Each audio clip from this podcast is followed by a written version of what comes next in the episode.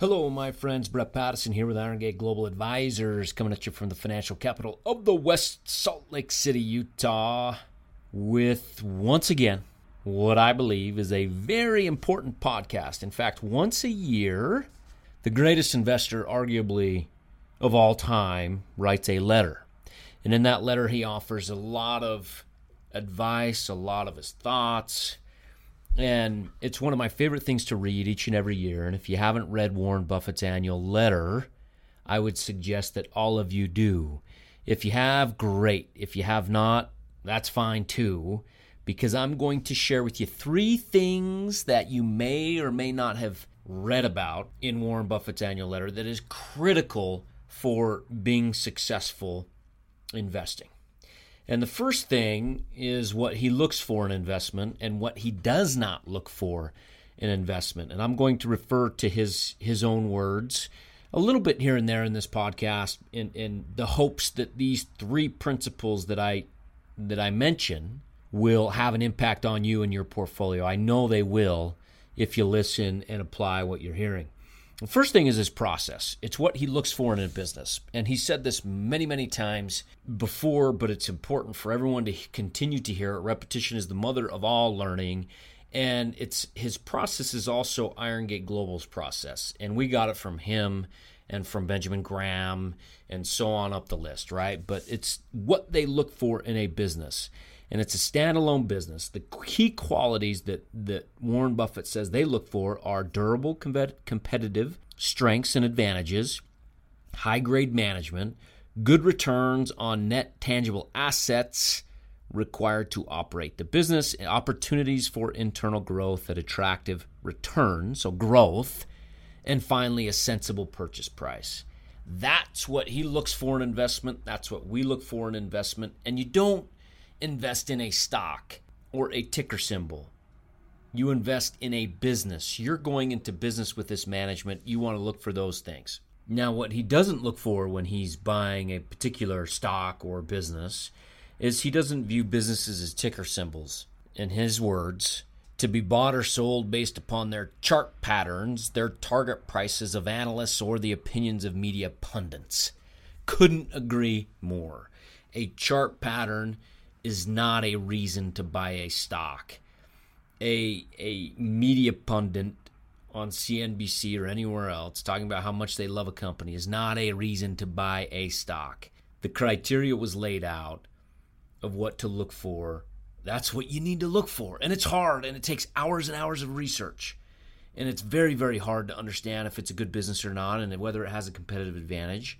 It's not easy, but it is the only way, in my opinion, to invest in good businesses that have long term growth potential. The second thing he, that I want to point out in his letter is probably the hardest thing for people to do, and it's not picking stocks and, and, and analyzing businesses. And it's actually the reason why, out of the thousands and thousands and thousands of people I taught how to invest, it's the single biggest reason why people failed. This is what Buffett says. He says what investors need instead is the ability to both disregard mob fears or enthusiasms and to focus on a few simple fundamentals. A willingness to look unimaginative for a sustained period or even to look foolish is also essential. It's avoiding the herd mentality. It's not getting too high, it's not getting too low, it's not getting sucked in when you see euphoria about things like Bitcoin the most recent example, or it's not buying gold in 2008 when you thought the world was coming to an end. It's focusing on the process and it's psychological. And that's the biggest barrier, I would say, as to why people fell, and that Buffett points out as well. I would also add a second to that, and that is time. Most people lack the psychological power to make it successful and also the time as well. Now, this last thing that I want to mention in this letter that stood out to me, and I'm saving the best for last because this isn't talked about enough. And before I talk about it, you, you need to understand that at the outset, our firm has a fiduciary responsibility, meaning we legally have to do what's in the best interest of our client, and that involves managing risk. And as we manage individuals' risk, we talk about long term, but most people are focused on short term volatility. And we try to w- walk them through that, but We have to invest based upon what the client wants.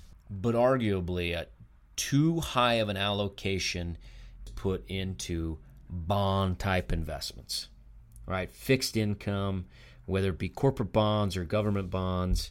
Too much time and attention is spent on those on that asset class. And I would say before I share with what what Buffett said regarding this particular asset class of bonds, I would say if you ask Brian and I, what's the best place for your money to be? It's always going to be equities. It's only when a client gets too nervous about having all their money in equities that we have to, to have our fiduciary responsibility take hold and then reduce that allocation. However, this is what Buffett says.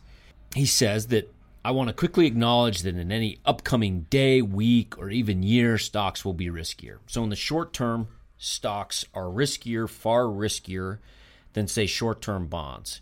But as an investor's time horizon lengthens, a diversified portfolio of U.S. equities becomes progressively less risky than bonds. So, think about what he's saying here.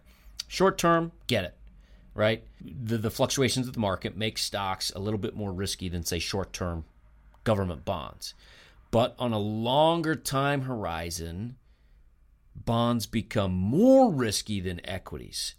But those equities must be purchased at a sensible multiple of earning relative to the, the interest rates at that time. He goes on to say that it's a terrible mistake for investors with long term horizons, among them pension funds, college endowments, saving minded individuals, to measure their investment risk by their portfolio's ratio of bonds to stocks. Often high grade bonds in investment portfolio increase its risk rather than decreasing its risk. And I'll give you a real life example. I had a conversation with a client the other day who has a lot of money. Uh, and they thought that their money was going to get them through for the next 30, 40 years. And they also love bonds as an investment. And as we were able to dissect their plan, we were able to quickly find out, and I was able to point out, that those bonds, because of inflation taxes, call it purchasing power risk, over time were dragging down their portfolio and preventing them. Bonds were actually preventing them from accomplishing what they wanted to in retirement. The only way to figure that out is to have a plan. Are bonds a hiccup to accomplishing what you want to accomplish, or are they helping? Buffett believes the longer term bonds are a risk. I tend to agree with that. However, clients, it depends. It depends on their plan. The only way to know is to have a plan. If you don't have a plan in place, you gotta let us know. We can definitely help you with that. If you've been dragging your feet, now's the time to act send me an email, give me a call. More than happy to help put that plan together for you and with you to determine whether bonds are dragging you down, keeping you up, and really what what type of equity exposure should you have. Those are the three things that I would say stood out to me in this latest annual report from Warren Buffett. I hope all of you were able to learn something new. Thanks for listening. See you next week. This is a purely public broadcast and is not intended to be personalized financial advice for any individual specific situation. Each individual's financial situation is unique, and the topics discussed on this broadcast should not be relied upon and or considered as personalized advice. Specific financial securities discussed are not intended to address any listener's particular financial situation and should not be considered recommendations. This is for educational purposes only. For more information, please contact Iron Gate Global Advisors at info at igga.com or by calling 888 591 0334.